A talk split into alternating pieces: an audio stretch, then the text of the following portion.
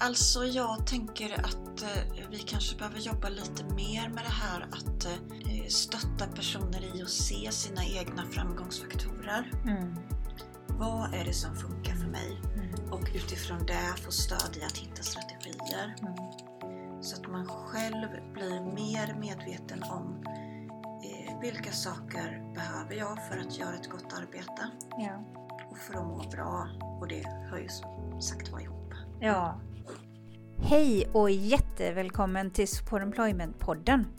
Podden är för dig som vill lära dig mer om Support Employment-metoden, jobbcoachning och som vill utvecklas och bli mer inspirerad, motiverad och trygg i din yrkesroll.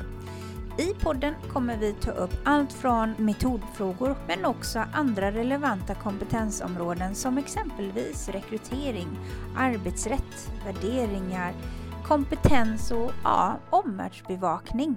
Jag som driver podden heter Annika Malm och jag är väldigt engagerad att få bidra med både kunskap, verktyg och reflektioner för att ni alla ska få uppnå framgång i ert arbete. Själv har jag över 19 års erfarenhet i Support Employment-metoden från både Sverige och USA. Så jag hoppas att ni är med mig på denna resa. Nu kör vi! Varmt välkomna! Jättevälkommen Anneli Karlsson. Mm. Får man väl säga att du är här nu och vi träffades ju för några år sedan. Men du måste få berätta eh, lite kort om dig själv. Ja, eh, jag är eh, lärare och specialpedagog i botten. Har jobbat ett antal år som rektor. Eh, jobbat hela mitt yrkesliv med personer med eh, särskilda behov på olika plan. Eh, jag har även jobbat tre år på Tekniska högskolan på Chalmers med eh, särskilt stöd till studenter och fortbildning av personal där. Och eh, även visst tillgänglighetsarbete. Mm. Sen två år tillbaka så jobbar jag enbart i egen firma, Funkkonsulten, där jag fortbildar, handleder, skriver, ja, lite allt möjligt. Ja. Och när vi träffades så, så insåg vi, när du jobbade på Chalmers, eller Mm. hur? Och det var då vi började bolla lite tankar och idéer kring stöd till eh, ja, elever, studenter på Mm. skolan med särskilda behov. Mm. Och då utifrån lite tankar från Support Employment och du har ju självklart massa erfarenhet och andra inspirationer och från andra discipliner också. Så det var där vi hade våra beröringspunkter. Ja, precis. Och eh, där hade jag några enstaka studenter som jag eh, kände behövde extra support. Så Mm. då jobbade vi lite med eh, extra mentorstöd under eh, exjobb och eh, lite anpassade sommarjobb Mm. i, i samarbete med Volvo då. Mm. Eh, så att eh, det, det var såna där liksom prova på-bitar Mm. inom detta. Mm. superviktigt eh, stöd och insats tänker jag som, som skolan ger. Och vad viktig funktion och roll du hade där, verkligen. Mm. Så att, och, och så tänkte jag, och nu har jag ju följt det lite och jättespännande att du har skrivit extremt, tycker jag, viktiga och intressanta ämnen. Mm. Du kan väl berätta lite de här böckerna du har skrivit? Ja precis, och där landar vi då inom skolans värld. Så Mm. att eh, jag skrev en bok ihop med två psykologer som kom förra året eh, som heter Lågaffektivt bemötande och problematisk skolfrånvaro och handlar om det här som vi eh, i media läser om som hemmasittare. Mm. Elever som inte har möjlighet att gå till skolan på grund av icke anpassad skolgång. Mm. Det är ofta elever med neuropsykiatriska funktionsnedsättningar. Eh, och den problematiken är ju stor inom skolan idag men jag möter också att den finns eh, inom en del typer av anpassat arbete. Mm. Får förfrågningar nu från till exempel dagliga verksamheter och även andra eh, former av eh, praktikanordnare och annat som eh, märker att det här blir en, en svårighet och att eh, framförallt med de som har haft den svårigheten från skoltiden då när man ska, Mm. Mm. eh, ska komma till sitt jobb och eh, man kanske inte har tillräckligt med anpassningar och hur ska vi göra då? Mm. Sen så släppte vi en bok nu i augusti, jag och tre författare till, som handlar om autism och ADHD i gymnasiet, hur man kan jobba med tydliggörande pedagogik för att få eh, fler elever godkända i gymnasiet egentligen eftersom det är eh, en ganska stor grupp nu som inte klarar sig där för att eh, skolan är inte så anpassad efter alla elevers behov nej, i så nej. stor utsträckning. Mm. Eh, och jag är nu precis i slutarbetet med en bok som kommer i början av nästa år som kommer heta Specialpedagogik för fritids. Mm. Eh, där jag utgår ifrån vad man kan behöva när man arbetar på fritidshem inom skolan. Mm. Eh, för det är ju en sån där lös aktivitet att gå på fritids som inte är så styrd som skolan är. Vilket gör att en del elever med särskilda behov älskar fritids, tycker det är mycket bättre ja. än skolan. Mm. Och för andra blir det precis tvärsom. Så att, eh, lite grund tänker jag skicka ja. med genom den boken. Mm. Jag vill särskilt tacka företaget Sumeto som sponsrar podden. Sumeto har utvecklat ett IT-verktyg som heter Sumeto arbetsmarknad och är ett digitalt metodstöd till alla verksamheter som jobbar med arbetsmarknadsfrågor. Det är ett verktyg som gör arbetet både enklare att planera och överblicka men även att genomföra och är perfekt lämplig för verksamheter som tillämpar metoder som exempelvis support employment eller liknande metoder. Här kommer du i verktyget bland annat få guidning i metodstegen. Allt material, anteckningar och kontakter kommer att kunna vara samlat på ett enda ställe. Det kommer underlätta och skapa en gedigen metodplattform och kvalitetssäkring i det praktiska arbetet. Så stort tack Sumito Arbetsmarknad för att ni sponsrar podden.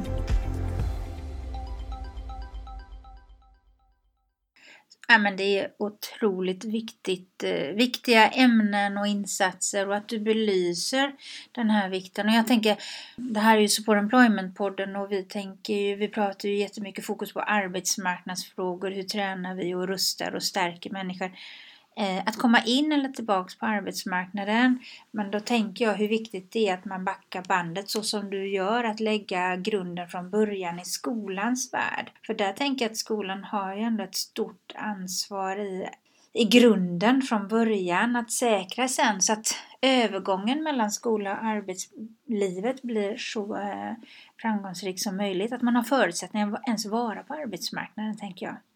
Ja, precis. För jag tänker Uh, ibland så hör jag när jag jobbar i skolans värld med personer med funktionsnedsättningar att ja, men de måste ju öva och de måste ju träna och de måste mm. ju lära mm. sig för att sen klara sig i arbetslivet. Mm. Och jag brukar försöka vända på det och säga mer att ja, det kan ju vara så att vi kan ge dem stöd i att hitta egna strategier, men det är ju inte så att vi kan träna bort en funktionsnedsättning. Nej, nej. Däremot så kan vi Eh, stötta i att man hittar egna strategier och att framförallt att man hittar vad man har för behov så att man själv mm. sedan också kan vara öppen med det och förmedla det till en framtida ja. arbetsgivare. Eh, för det tycker jag brukar vara en framgångsfaktor. Mm, mm, mm. Ja men absolut. Och jag tror att hela den här eh, arbetsmarknaden, hur vi ser på kompetenser kommer vara ständig förändring och nu går det fort. Nu är det liksom nya sätt att tänka kring förmåga och kompetens idag och jag tror att där behöver vi göra ett paradigmskifte också. Vad är det vi faktiskt behöver träna och rusta och utveckla? Eh, man pratar ju till och med om eh, vikten av att eh, man kanske inte alltid har en färdig kompetens. Den kanske aldrig blir färdig utan mer eh, finns det potential. Mm. Och, och nöja oss med det och, och, utveckla den i så fall. För alla har ju potential till något. Men förutsättningarna finns ju eh, och måste skapas för att de ska blomma ut på något vis. Och jag tänker faktiskt tillbaka på grundprincipen eller det som hände med när hela den här support employment-metoden utvecklades på 60-70-talet. Då pratade man ju redan då om skolans ansvar i att eh, säkra övergången skola-arbetsliv. Så skolan tänkte redan då att eh, hur hjälper vi de här eleverna sen när de lämnar skolan att nå framgång på arbetslivet. De hade det med sig redan tidigt faktiskt i det tänket. Mm. Så det, det är glädjande men jag tror att vi måste alltid påminna oss om det. Absolut, och speciellt i dessa tider när det är så eh, mycket det som man kallar för effektiviseringar i samhället men Ja. som egentligen då är nedskärningar Mm. som drabbar de här personerna som behöver extra stöd på ett eller annat sätt. Eh, både i, i, i skola och på fritid och i framtida arbetsliv. Mm. Mm. Eh, så måste vi verkligen tänka så att vi jobbar smart och inte tappar personer. Mm, mm. Och, och jag tänker att det som händer i samhället idag som jag tycker man ser är ju att man, det finns en väldigt stor tro på att människor ska klara sig själva. Mm. En väldigt tro på självständighet och det kan ju vara bra men om man har, eh, alltså om man har behov att ens klara sig i det stora sammanhanget så, så tror jag att då måste vi fokusera på precis det du sa. Hur hjälper vi dem att hitta sina strategier Mm. och lära sig att eh, sätta ord på det de behöver och hur de mår och Mm. vad som är viktigt för dem. Mm. Jag tror att här eh, kommer att vara jätteviktiga inslag i hur, hur stärker vi och rustar dem? Hur, hur gör vi så att alla får eh, förutsättningar på ett Mm. eller annat sätt? Men jag tänker eh, funktionsvariationer, funktionsnedsättningar. Mm. Vad, vad, vad, vad tänker du kring det och vad är det du möter när du är ute i skolor? Vad finns det för några, ja vad ska man säga, fördomar eller vad är det du hör kring det? Som behöver ändras eller som du... Eh, Jag tänker att skolan ligger ju i allmänhet kanske lite före eh, samhället i stort Mm. med jag ser ett ökat intresse att få, få kunskap om Mm. eh, funktionsnedsättningar. Mm. Eh, men det finns såklart mycket det här att man tänker att man kan skärpa sig, Mm. att man kan träna bort allting och det här med att man, det är klart att eh, man kan en sak eh, för man kunde det ju igår och så behöver det Mm. inte vara för det kan ju vara en dag som man har extra mycket stress och belastning och kravnivån är hög och då klarar man inte någonting även om man klarade det dagen innan. Och när man då dessutom får höra att man borde skärpa sig så blir det ju eh, en väldigt stor belastning på den här unga människan. Mm. Mm. Så att eh, de sakerna möter man ju en hel del, Mm. tänker jag. Mm. Eh, sen finns det ju också väldigt mycket tankar om att de borde inte vara här, de borde vara någon annanstans. Det kan vara så att man har elever med funktionsnedsättningar som man tycker stör de andra eleverna. Mm. Eh, och det är ju så att det har ju hänt väldigt mycket de sista åren. Efter 2010-2011 att vi inte heller har möjlighet att erbjuda elever en mindre grupp i skolan till exempel utan alla ska gå i den stora klassen i Mm. väldigt hög utsträckning. Mm. Eh, och när det är så så måste vi ju se alla elever i den klassen att de har samma rättigheter till både trygghet och studiero och till att utvecklas. Mm. Och då måste vi ha ett bemötande som håller och en inställning som håller. Och det är inte alltid så lätt. Eh, och eh, jag tror ju inte på någon 100% inkludering utan vi har vissa elever som mår bättre av en annan typ av undervisning, i alla fall delar av skolveckan. Ja. Eh, men nu är vi inte riktigt där. Nej. Nej. Och eh, det, det handlar om olika politiska ställningstaganden som har gjorts och också säkert en del om ekonomi. Men nu när vi då har alla elever i samma klassrum så blir det ju också det här att man vissa elever får inte möjlighet att nå sin fulla potential när de faktiskt då inte kan fungera i en sån stor grupp. Mm. Ja, och, och jag tänker det, det finns mycket man kan prata om i skolans värld där och jag tänker också, dels så har vi ju prestationskrav, bara Mm. att klara av att vara i, i det sociala sammanhanget och relationer och sen så har du det akademiska, det de ska lära sig i skolan. Ja precis och där tänker jag att där har det också hänt väldigt mycket.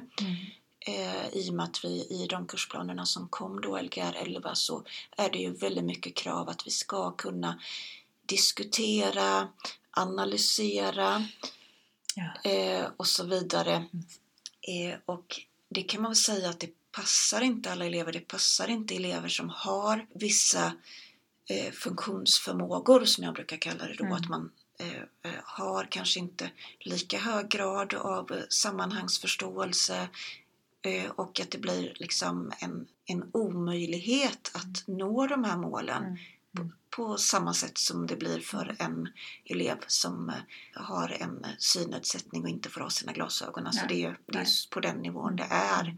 Att vi har kanske kunskapsmål som faktiskt förhindras att nås av vissa elever på grund av hur deras funktionsförmågor är. Mm. Och då tänker jag, lägger man till komplexiteten så är det ju det där inslaget med praktik mm. som dyker upp i skolans värld även också. Mm. Och jag menar skolan är ju ändå ganska någorlunda, man vet exakt ämnen, vad man ska göra och det kanske är uppgifter som är någorlunda strukturerade. Men eh, vilken utmaning det blir när det här nya inslaget med praktik kommer in. Mm. För där har jag ju själv varit med i eh, gymnasiesärskolor. Det är liksom ett område som man inte man verkligen behöver jobba ännu mer för att skapa konkreta förutsättningar. För det, det, det finns mycket att göra på praktikområdet. Eh, Intressant. Absolut. Du har ju ett bra exempel här. Ja, jag tänker först tänker jag på de, de helt vanliga gymnasieskolornas praktiska program mm. som också har svårt att få praktikplatser och oh. vilket då gör att man inte vill ställa en massa extra krav på arbetsgivaren i form av eh, vad eh, den här personen på, på arbetsplatsen har tagit på sig med att eh, ha ett uppdrag runt en praktikant. Så då vill man inte heller liksom be om extra anpassningar Nej. på praktiken vilket kan göra att det blir väldigt svårt. Mm. Mm. Eh, sen tänker jag då på det här som eh, vi har eh, pratat lite om här innan vi började spela in du och jag som jag jobbar en del med nu som heter Tekniksprånget Plus. Ja. Och eh, Tekniksprånget är ju ett eh, projekt kan man säga som har funnits i ganska många år som drivs av Kungliga Ingenjörsvetenskapsakademin, IVA, där man får möjlighet till fyra månaders betald praktik om man har gått natur eller tekniskt på gymnasiet för att se vart man ska ta vägen i arbetslivet eller i studielivet. Ska man bli ingenjör? Ska man inte? Och i så fall vilken inriktning ska man välja på sina studier? Och för att möjliggöra då att de här praktikplatserna inom Tekniksprånget ska bli tillgängliga för de eleverna som har precis samma förkunskaper, också gått natur eller tekniskt, mm. men kanske fått lite stöd under sin gymnasietid eh, och behöver lite support ska kunna vara med så har vi nu eh, provat ett pilotprojekt som vi kallar för Tekniksprånget Plus. Eh, så där har vi just nu några få praktikanter igång mm. här i Göteborg som får eh, möjlighet till att ha extra support under sin tekniksprångsperiod. Och eh, där har det sett ut så att jag har träffat dem först och eh, gjort noggranna intervjuer. Sen har vi matchat dem mot arbetsgivare och vi har förberett arbetsgivarna och handledarna och i vissa fall även där praktikanterna velat det pratat med hela arbetslaget som ska ta emot. Mm. Vad de kan förvänta sig, vad den här personen själv säger att eh, det här är bra om de vet om mig. Mm. Och sen så följer vi upp och träffas emellanåt.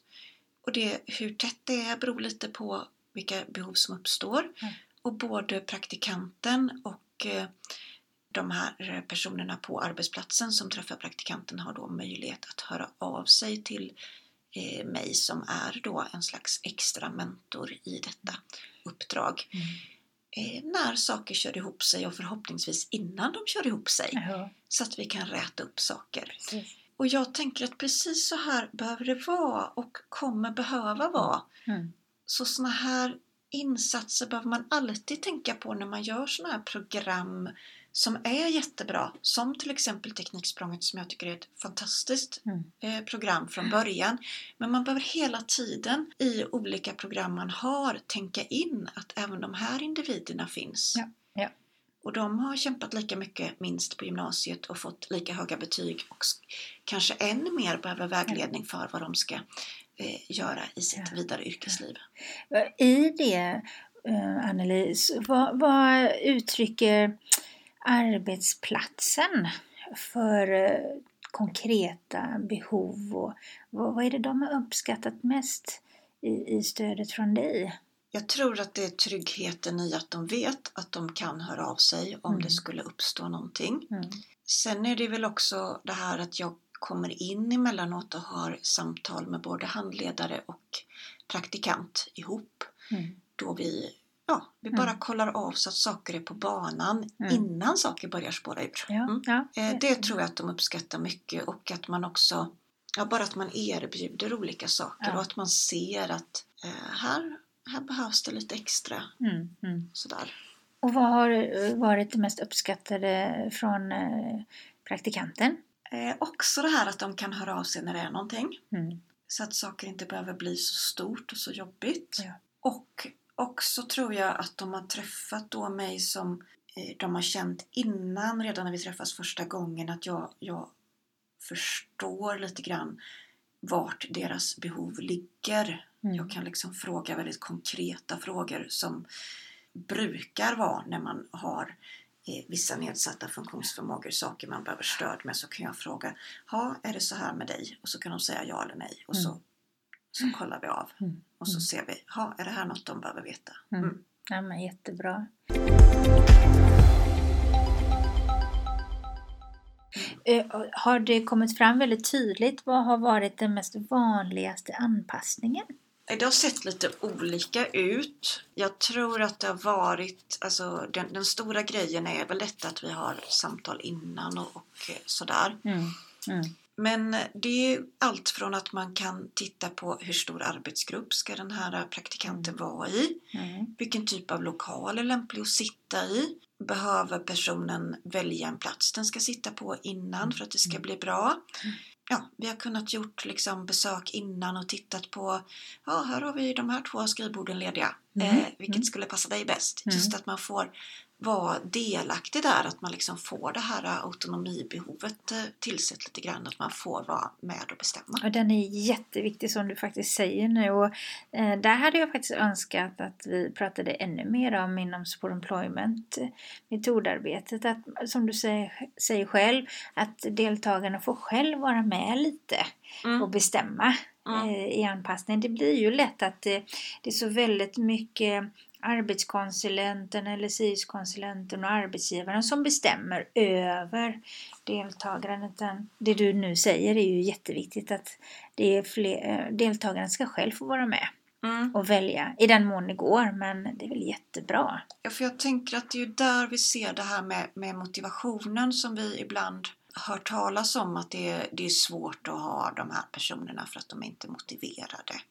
Och då tänker jag att då måste vi tänka runt de här tre olika grundläggande behoven som vi behöver ha för att hitta motivationen. Mm.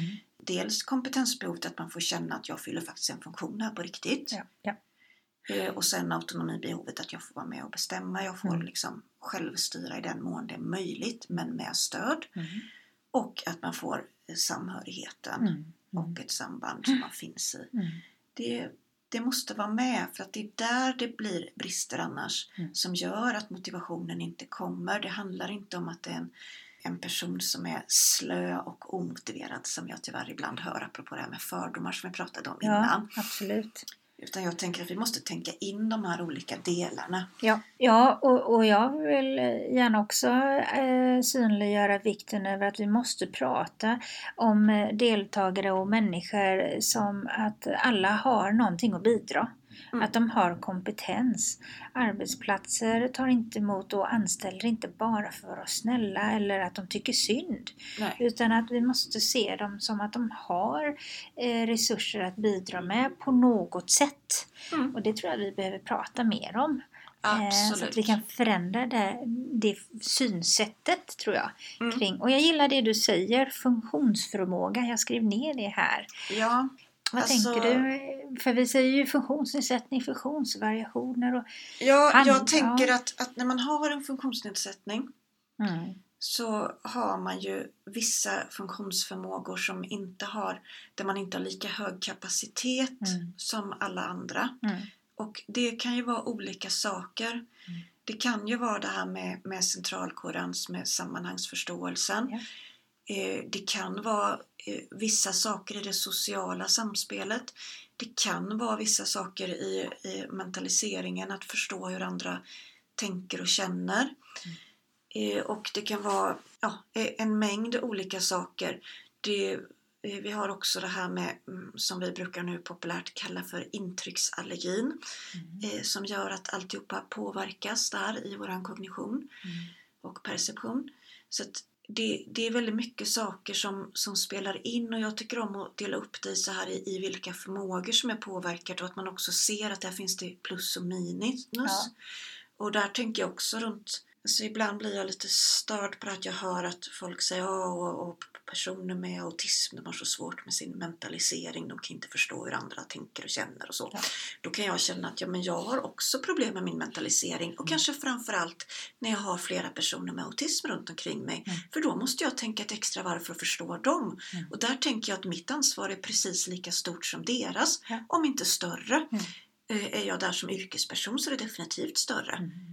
Mm. Mm. Då behöver jag liksom tänka ett extra varv runt min mentalisering. Det är inte de som ska behöva. Ja, men det är jättebra att du tar fram det här och jag får en bild också över att det, det blir en tendens att det är väldigt statiskt svart eller vitt. Ha det eller inte ha det. Mm. Förmåga eller inte. Eh, Men att det är ett, mer som ett reglage som du sa, plus eller minus. Det går ju upp och ner i variation. Det kan vara dagsform, Mm. i vilket sammanhang man befinner sig och med vilka människor och Mm. vad det gäller egentligen. Att vi, vi får vara lite mer ödmjuka och förstående.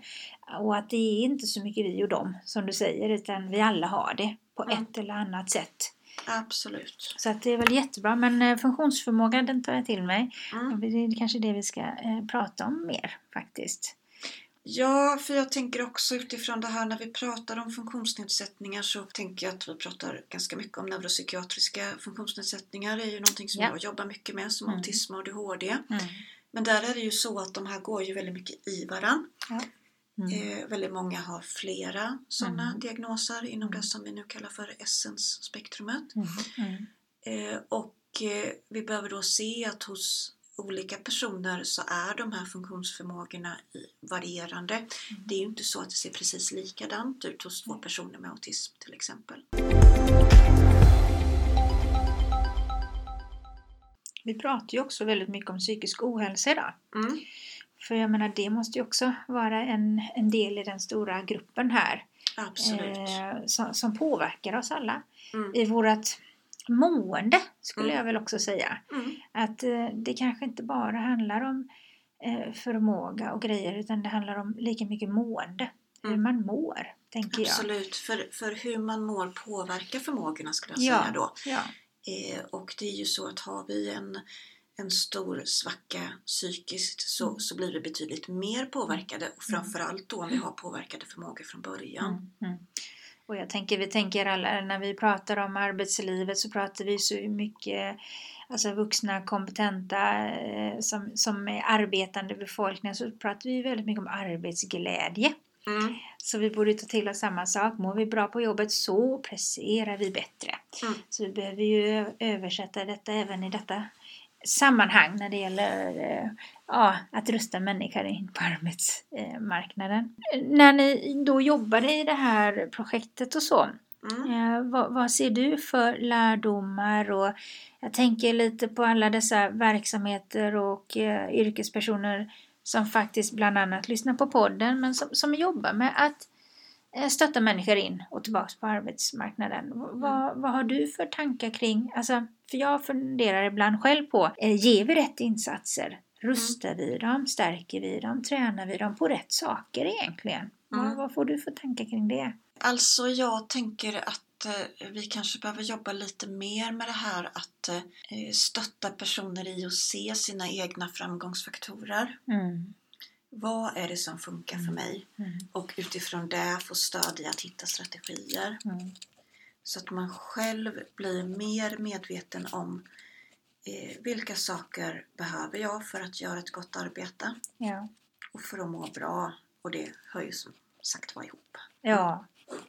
Ja, men eller hur? Och kunna sätta ord på det. Mm. Eh, vad är det som händer? Mm. Vi har ju pratat lite om sådana här saker som tidiga kännetecken och sådana saker. Mm. Men ibland kan det ju vara lite för mycket fokus på att ja, tidiga kännetecken i att må dåligt. Men du pratar ju också nu om att eh, se sina egna framgångsfaktorer. Mm. Alltså, Det har vi också sett. Det finns ju väldigt många som har svårt i att se och acceptera när det går bra också. Mm. För man är inte van när saker och ting går bra. Man är så van Mm. när det är dåligt. Mm. Och jag tror att det är viktigt att ta fram även det. Hur känns det när det går bra? Kunna bevara den känslan och ja, jag tror Mm, att det är Absolut. viktigt. Vad var det som gjorde att det gick bra då? Ja, ja, Vad var det jag fick som jag behövde så att det gick bra?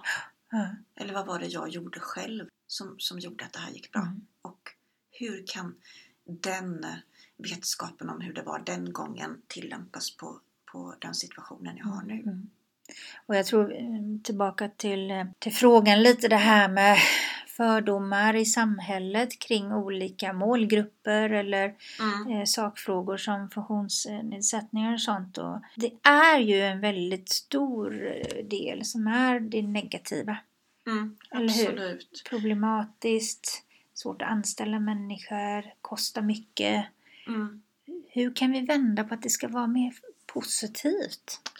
Alltså jag tänker att eh, vi kanske behöver jobba mer med att, sprida goda exempel. Jag tänker Mm. att vi har ganska många personer nu som går ut och pratar om att det här hade inte varit möjligt för mig att göra om jag inte hade haft min ADHD eller om jag Mm. inte hade haft min autism. Mm. Eh, Mm. Och hur vi kan titta på det här med att om man finner en mening och mål så, så, blir, det, så, så blir jag högfungerande även om jag inte fungerade alls innan. Mm. Just nu så brukar jag framföra exemplet Greta Thunberg då som är en Ja. person som eh, verkligen har hamnat eh, där hon får göra skillnad och Mm. gör skillnad och Mm. eh, eh, som tidigare hade stor psykisk ohälsa och eh, Mm. eh, stora, stora svårigheter med att få saker att fungera i livet. Mm. Och där jag tänker att mening och mål har varit det som gör jättestor skillnad. Mm. Mm. Eh, och där man också kan se hur en person kan gå ifrån att ha eh, väldigt stora begränsningar till att eh, bli så, ja, så utåtriktad utifrån sina förutsättningar. Ja, det är jättehäftigt att du tar fram henne som ett exempel och lyfter fram just de perspektiven. Mm. För man kan ju inte låta bli att hon, att hon blir ett väldigt gott exempel. Men det säger också, tycker jag, utifrån hur vuxna och barn, apropå värderingar Mm. kring människor, vilka glasögon väljer vi att ta på oss när det Mm. gäller Greta? Mm. Ska vi problematisera det?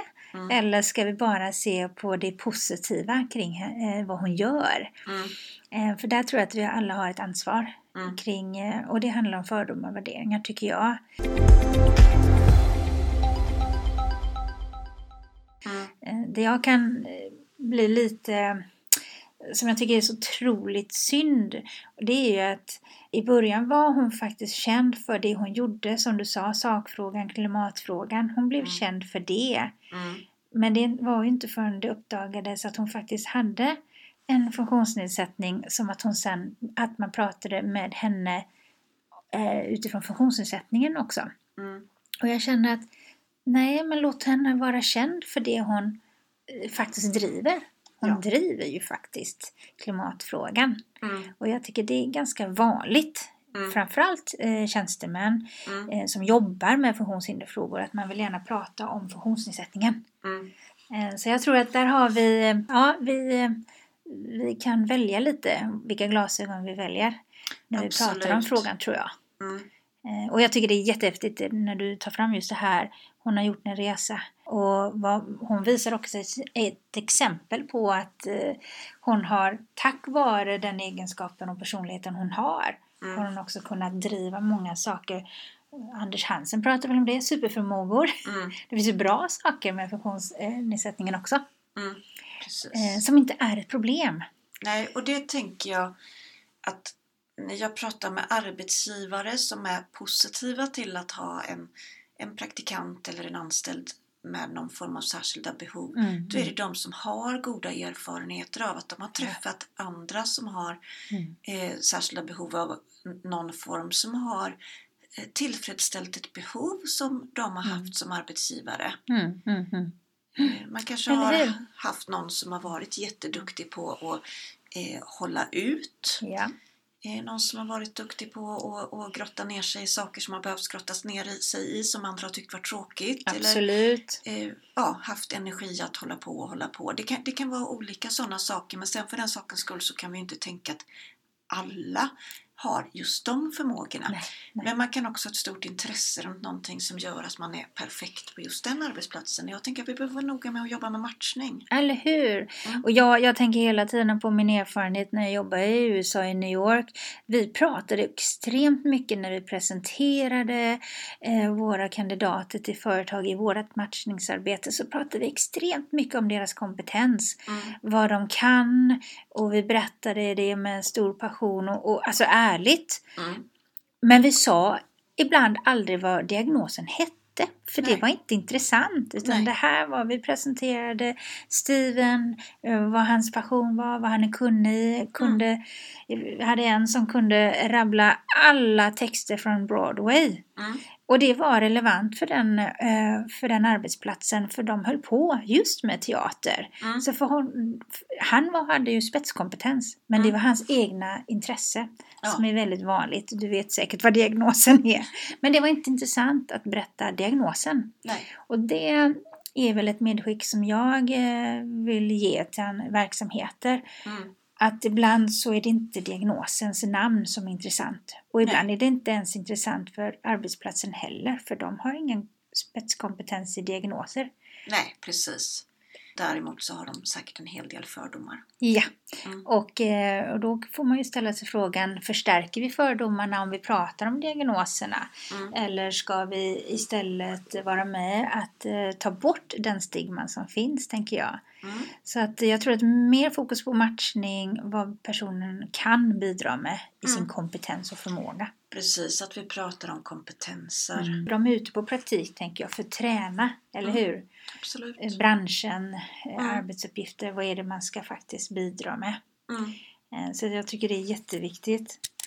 Eh, Är det någonting annat som du, liksom ett viktigt medskick som du känner utifrån den resan, liksom skolan, alltså här är ju mycket samverkan, självklart. Jag tänker ju att skolan eh, med, med, behöver stärka sin samverkan med arbetslivet mer. Eh, Mm. Vilket är nog studie och yrkesvägledare idag som har fått eh, 400 gånger mer elever. Nej, men väldigt mycket mer att göra. Ja, Eh, tycker jag att jag klart. hånar dem om jag säger det här. Men jag tänker att eh, ju mer samverkan vi kan ha, desto bättre. mm.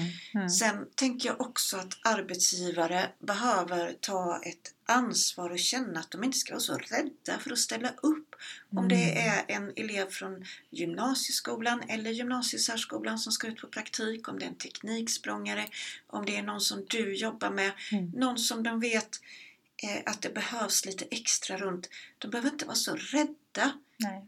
det är liksom inte det här att det är någon som eh, i allmänhet så är det inte en person som kommer som är som eh, den här eh, filmkaraktären Rain Man som eh, Mm. Mm. eh, man såg på när jag växte upp som är född på 70-talet. Eh, alltså det, det är ju inte där det handlar om att vi behöver göra tusen miljoner anpassningar och att det ska bli så himla svårt. Det, det blir ju roligt och det blir ju bra Mm. Mm. Mm. i Mm. allra största allmänhet. Jag tänker att det man oftast hör någon som har tagit emot, vilket gäller en praktikplats eller en, eh, ett mer längre arbetsupplägg, är ju att det var inte så svårt som vi trodde. Nej. Varför var vi så rädda? Ja.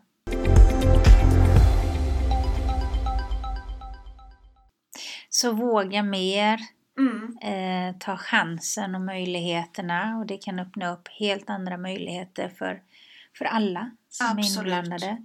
Och så är det mer, ha lite mer positivare synsätt.